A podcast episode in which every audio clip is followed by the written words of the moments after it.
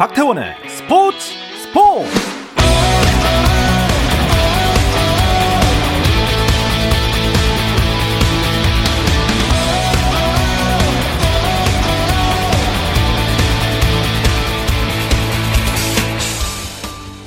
스포츠가 있는 저녁 어떠신가요? 아나운서 박태원입니다. 오늘 이슈들을 살펴보는 스포츠 타임라인으로 출발합니다.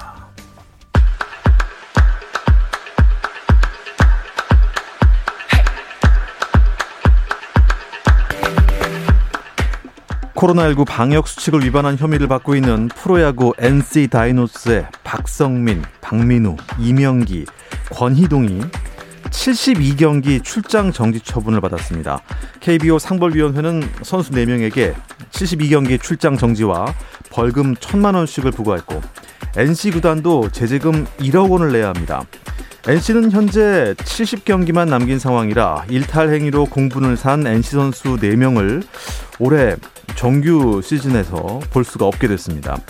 한편 김택진 NC소프트 대표는 무거운 마음으로 구단을 대표해 사과의 말씀을 드리고자 한다며 사과문을 발표했고 황순현 NC 구단 대표는 이번 사태에 책임지고 사퇴했습니다.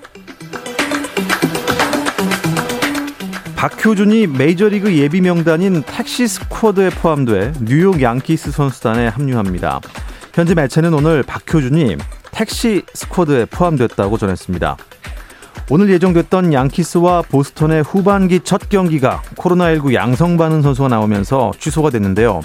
선수들의 코로나19 확진은 불행한 일이지만 마이너리그에서 맹활약하며 빅리그 입성을 기다린 박효준에게는 기회가 될 수 있다는 전망입니다. 팀 경기로 치러지는 미국 여자 프로 골프 투어 다우 그레이트 레이크스 베이 인비테이셔널 2라운드에서 허미정, 이정은 조가 중간 합계 11언더파로 공동 3위로 도약했습니다. 단독 선두인 에리아 주타누간, 모리아 주타누간 자매와는 세 타 차입니다.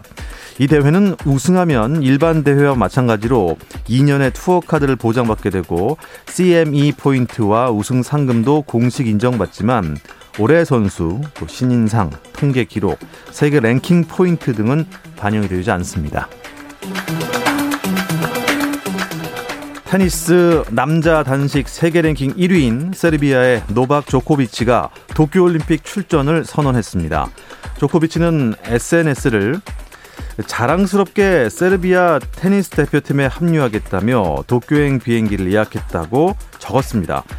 올해 앞서 열린 호주 오픈, 프랑스 오픈에 이어 윈블던까지 제패한 조코비치는 이로써 도쿄올림픽 금메달을 목에 걸고 또 마지막 메이저 대회인 US 오픈에서 우승하게 된다면 사상 첫 남자 골든 그랜드슬램을 달성하게 됩니다.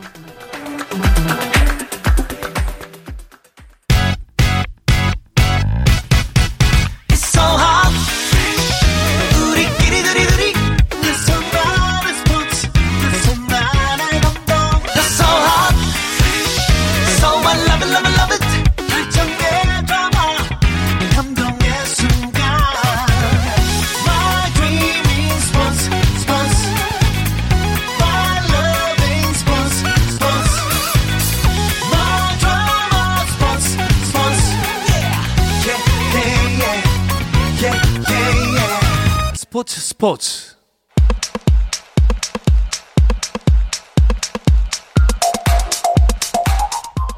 금요일 저녁에 축구 이야기 축구장 가는 길 시작합니다. 서호정 축구 전문 기자 그리고 월간 축구 전문지 포포트의 류청 기자와 함께합니다. 안녕하세요. 안녕하세요. 안녕하십니까. 두 분 반갑습니다. 네. 아두 분이 이제 의상 코드를 맞추신 거죠?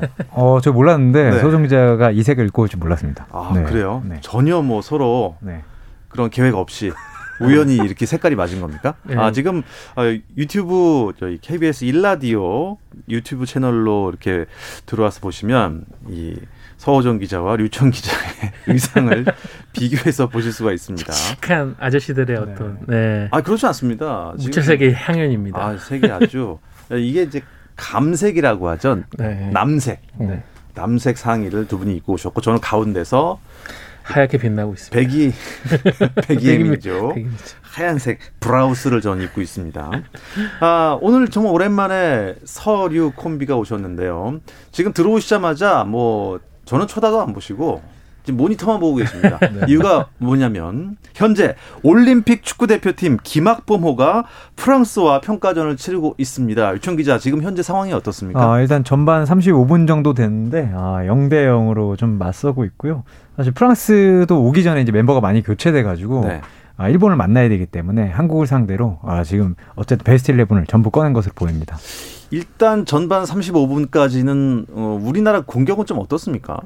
어, 사실 지금 그 프랑스 팀이 조금 급조된 팀이긴 한데 어쨌든 뭐 앙드레 피에르 지인약이라던가 플로리앙 또방이라던가 이 국가대표급 선수들이 몇 있기 때문에 몇 번의 날카로움을 가지고 있긴 하지만 전체적으로는 한국이 잘 아직까지는 대응을 하고 있는 것 같습니다. 음, 지난 화요일에 열렸던 아르헨티나 전과 오늘 프랑스전은 좀 많이 달라야겠는데 서 기자가 보기에 아르헨티나전 어땠어요?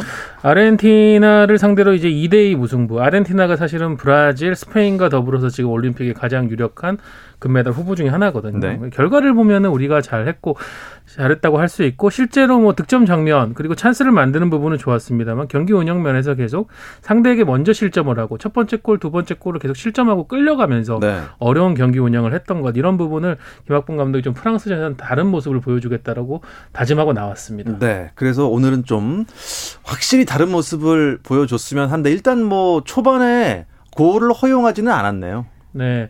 약간 라인업 자체도 지난 어 아르헨티나전과 달리 황의조, 이강인 뭐 이런 지금 또 권창훈 와일드카드 활용할 수 있는 선수들까지 전부 선발 투입하면서 네. 약간 우리가 중원을 중심으로 주도하는 플레이 위주로 풀어 나가고 있습니다. 네. 아, 근데 김민재 선수가 수비수인데 결국에는 출전이 불가 에, 불발이 됐네요. 네, 김민재 선수가 일단은 지금까지는 이적이 되지는 않았고요. 물론 이적 기간이 남아 있기 때문에 앞으로 이적할 가능성이 있습니다. 근데 다만 아직까지 이적이 되지 않았고 아, 헌석수인 베이징 고안에서 아, 팀에 돌아올 것을 했기 때문에 아, 일단 오늘 그 기사가 나왔고요. 그리고 왜냐하면 내일 이제 그 김학봉가 바로 출고를 해야 되기 때문에 데드라인이 사실상 오늘까지였습니다. 근데 아. 경기 전에 발표를 했고 박지수 선수가 대체 발탁되는 것으로 어, 결론 지어졌습니다. 축구 협회가 김민재 선수 선발할 때 이 정도 예상을 못했을까요? 뭐 냉정히 말해서 촌극이죠.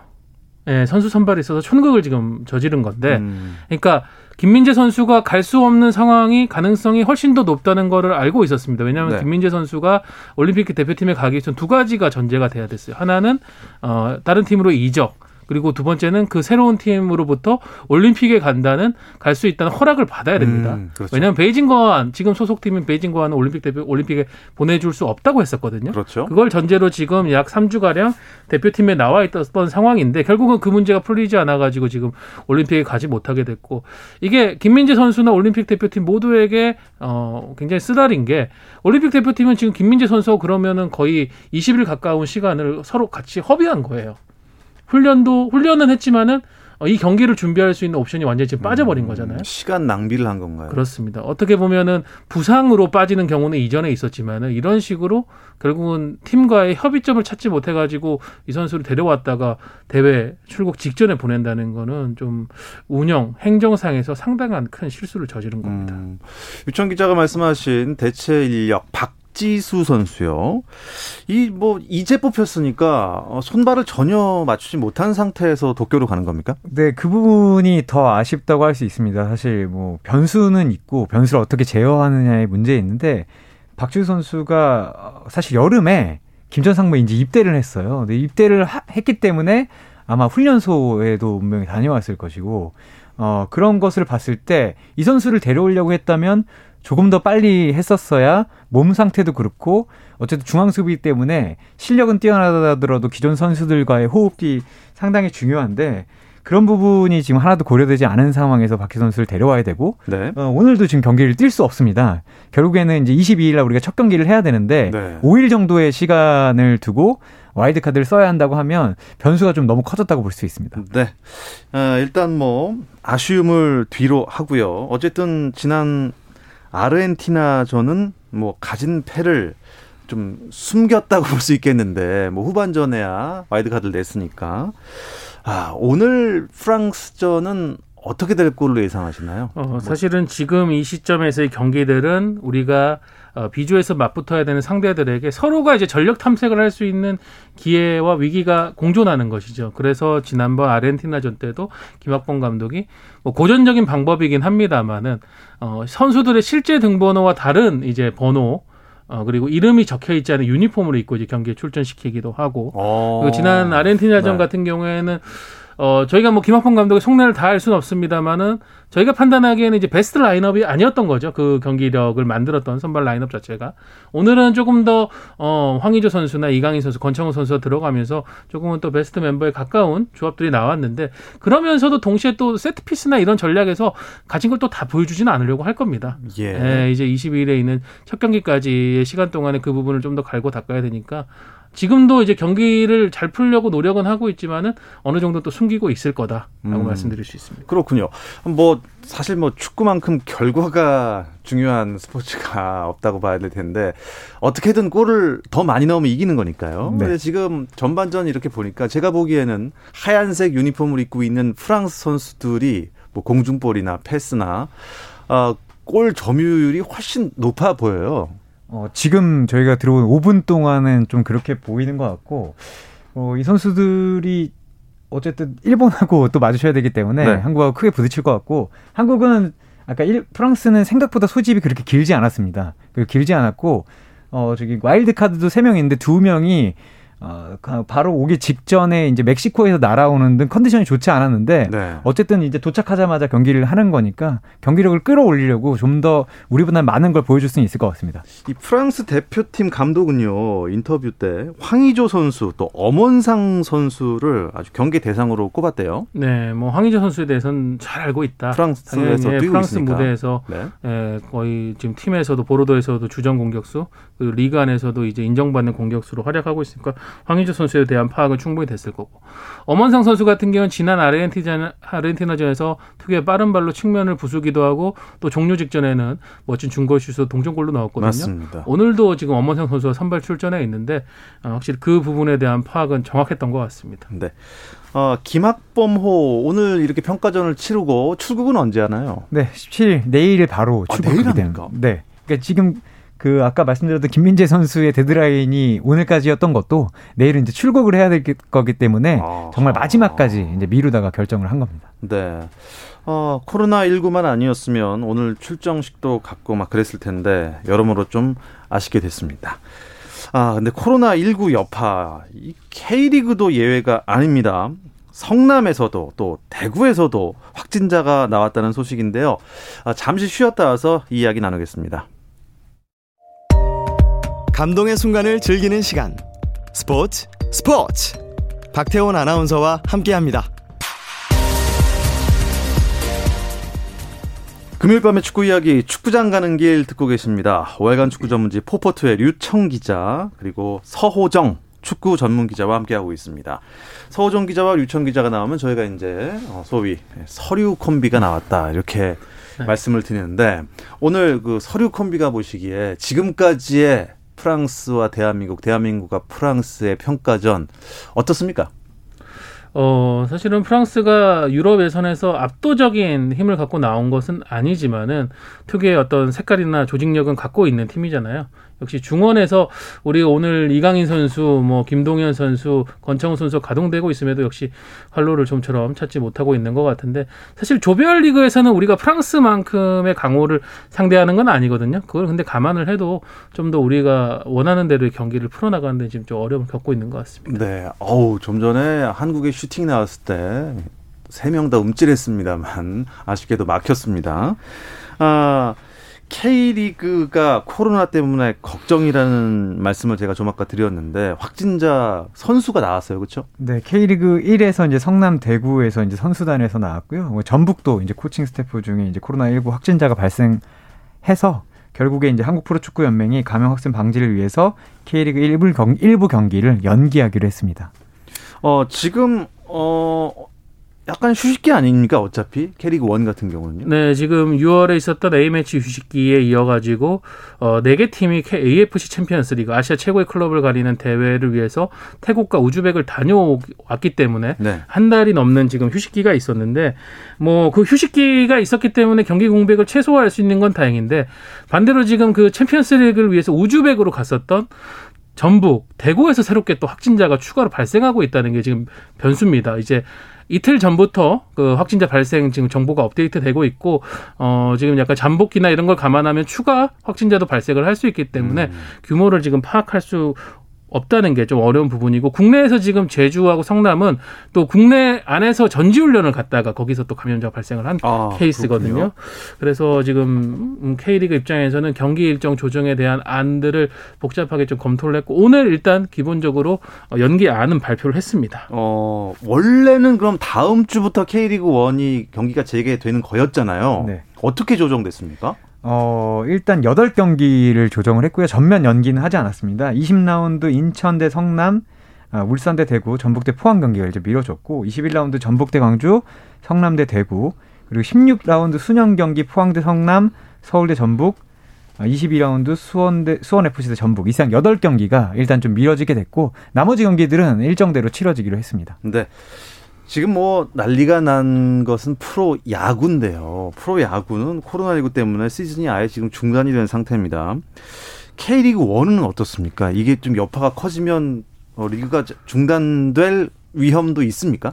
어, 일단 여러 매뉴얼은 있습니다. 뭐 선수단의 이제 70% 어, 이상, 70%가 가동될 수 없는 조건이라고 한다면은 예, 경기 진행을 할 수가 없다라는 그런 매뉴얼들, 뭐 리그 전체에서 이제 어느 정도의 확진자 규모가 나오는지에 대한 비중 등도 있긴 한데 일단 K리그는 전면 중단까지는 고려하지 않고 있어요. 네. 확진자가 발생한 팀의 해당 경기들만은 일단은 연기를 시키고 있고 뭐 향후에 비어 있는 A 매치 휴식기나 이런 부분들을 활용해서 그 경기들을 채울 수는 있다고는 합니다. 하지만 선수들의 철저한 방역이 이제 앞으로 조금 더 필요해진 상황이고 아마 다음 주에 이제 리그 경기들이 일부 시작될 때는 어, 코로나 검사가 다시 좀 대규모로 진행되지 않을까 음. 이렇게 생각이 됩니다. 아, 무쪼록 좀, 좀 확진자가 어, 전혀 안 나왔다 이런 반가운 소식이 나왔으면 하는 요즘입니다.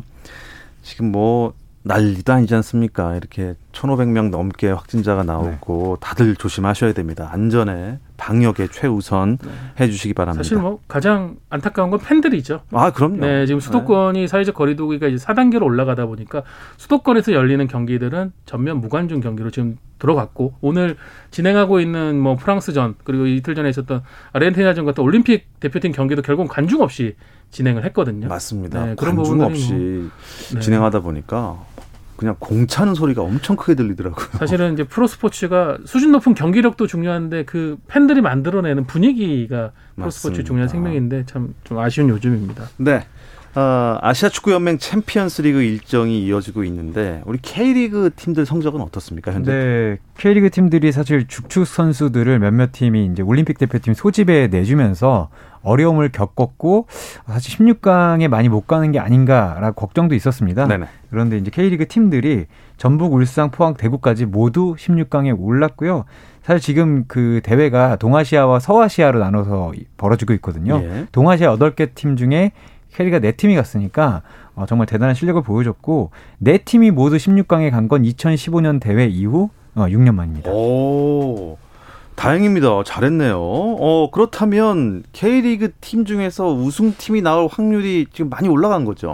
그렇죠. 동아시아 이제 여덟 개 팀 중에서 절반을 차지하고 있는 상황이니까 확률적으로는 그만큼 K리그에서 우승 도전 가능성이 높은 거고 지난해에도 이제 울산이 어 코로나 버블 형태로 치러진 대회에서 어 전승을 달리면서 어 챔피언스리그 우승 차지하고 아시아 정상에 올랐거든요.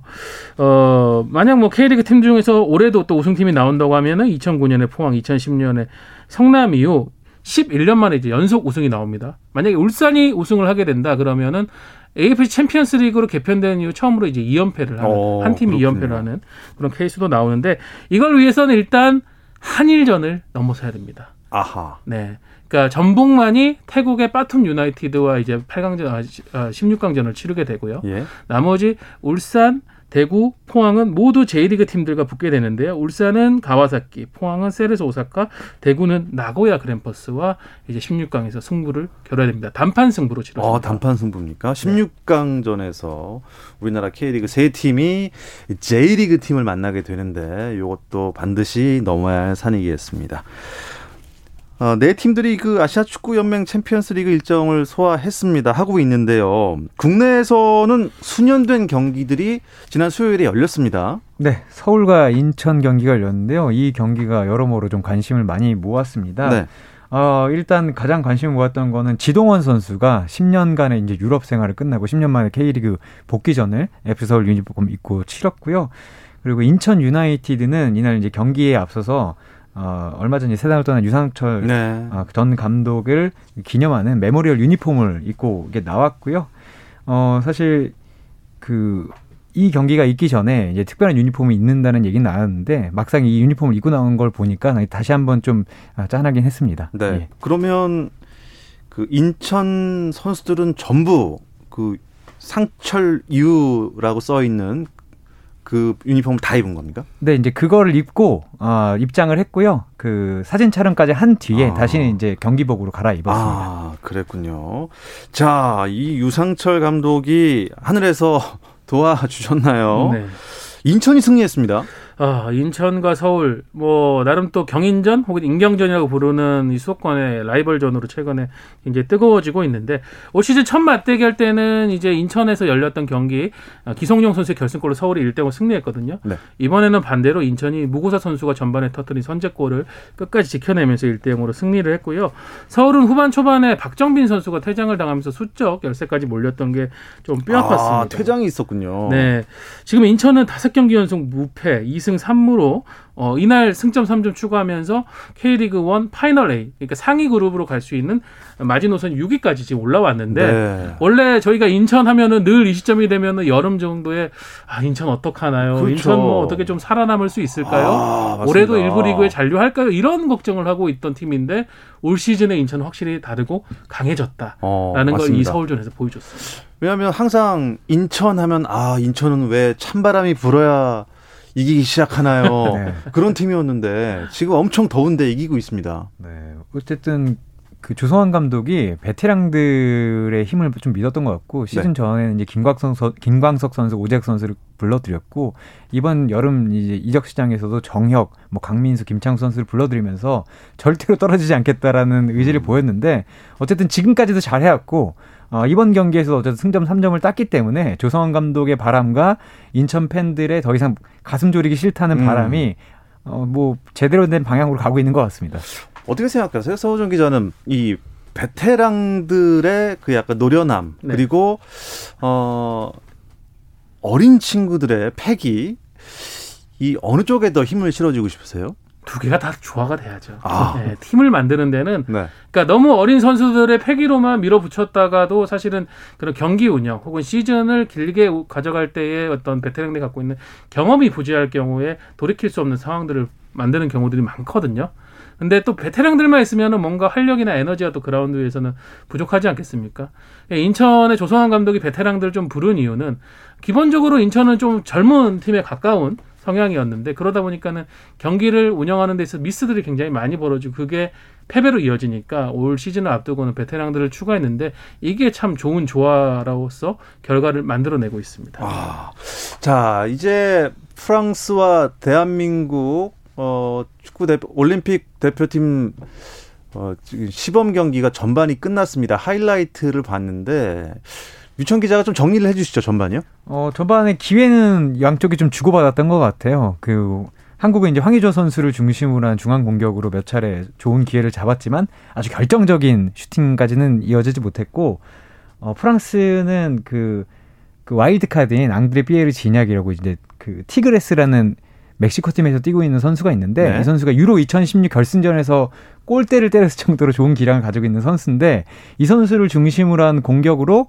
몇 차례 이제 한국을 좀 흔들었던 것 같습니다. 완벽한 기회로 치면 프랑스가 좀 높았는데 한국도 어쨌든 차분한 가운데서 어, 경기를 좀 이어갔던 것 같습니다. 네. 그래서 현재 전반 끝났고 후반을 기다리고 있고요. 대한민국과 프랑스는 0대 0. 입니다. 아, 다시 K리그 1으로 돌아오겠습니다. 인천이 억저께 서울에게 이겼습니다. 1대 0으로. 서울은 뭐 지동원 선수까지 투입을 시키고도 패했습니다. 서울이 전반기를 이제 강등권에서 마쳤었고요. 리그에선 10경기, 중간에 있었던 FA까지 포함하면 공식전 11경기 연속 승리가 없는 상황이었어요. 그 뭐올 시즌을 앞두고도 서울이 뭐 나상호, 팔로세비치 이런 선수를 보강하면서 기대치를 올렸는데 정반대 결과가 나오니까 오히려 서울에서는 좀 박진석 감독에게 신뢰를 주면서 여름 이적 시에 더 보강을 해줬습니다. 네. 그 선수들이 지동원 그리고 브라질 출신의 장신 스트라이커 가브리엘 바르보사 아직 자가격리는 끝나지 않았지만 호주 출신의 검증된 어, 수비 옵션이 이제 체프만 선수까지 왔는데 얘기해 주신 것처럼 이 인천전에 어, 팀에 합류한 지 그렇게 오래되지 않은 지동원 선수 그리고 가브리엘 바르보사 선수까지 투입을 했는데 결국은 득점을 해내지 못했다는 부분 이런 부분이 아, 이제는 좀 여름 휴식 이후엔 반전이 있지 않을까 네. 기대했던 네. 서울 팬들 입장에서는 또 기대감이 한 번 또 무너지는 셈이 되고 말았습니다. 자, 다음에 또 기다려야죠, 반전을. 기다려야 됩니다. 네. 네. 아, 구자철 선수 얘기를 좀 해볼까요? 음, 새 팀을 찾고 있습니다. 구자철 선수의 K리그 복귀 가능성 어떻습니까? 어, 복귀 가능성이 있긴 한데 일단 구자철 선수 측에서는 유럽이나 이제 해외 진출을 좀 더 큰 가능성을 두고 있고 왜냐하면 지금 구자철 선수가 FA입니다. 그러니까 이적료가 없는 상황이기 때문에 네. 어, 어쨌든 이적료가 아니라 선수 본인의 의지와 어, 연봉만 이제 맞추면 되는 상황이라서 어, 일단은 해외 진출을 염두에 두고 있지만 어, 이제 구자철 선수가 이제 훈련도 제주에서 했거든요. 어, 그리고 또 제주가 친정팀이기 때문에 제주가 계속 유심하게 지켜보고 있는 것 같습니다. 자, 강원의 김병수 감독 얘기만 잠깐 들려주시죠. 어떤 일이 있었습니까? 아, 지난 월요일에 강원 구단에서 이제 보도자를 통해서 김병수 감독에게 제재금 4천만 원의 징계를 내렸다고 했는데 이거는 이제 수석 코치인 박효진 코치와 어, 팀 코칭 스태프 간의 회식 도중에 어, 고성에 의한 놀, 어, 서로 간의 말다툼 그리고 불필요한 신체 접촉이 있었다라는 아, 표현을 그래요? 했습니다. 그래서 약간 폭행 시비까지도 얘기가 갔는데 제가 확인한 결과 뭐 그러니까 간념적인 부분에서 폭행까지라고 볼 수는 없었던 상황이긴 하지만 아, 불필요한 상황으로 팀의 좀 명예를 실추시킨 점 이런 부분 때문에 좀 과한 과도한 중징계가 내려졌습니다. 강원은 지금 힘을 더 내야 할 상황인데 아, 이런 또 불미스러운 일이 발생했군요. 아, 이 이야기를 끝으로 금요일 저녁 축구 이야기 축구장 가는 길 여기서 마무리하겠습니다. 오늘 서류 콤비가 나오셔서 아주 재밌는 시간이었습니다.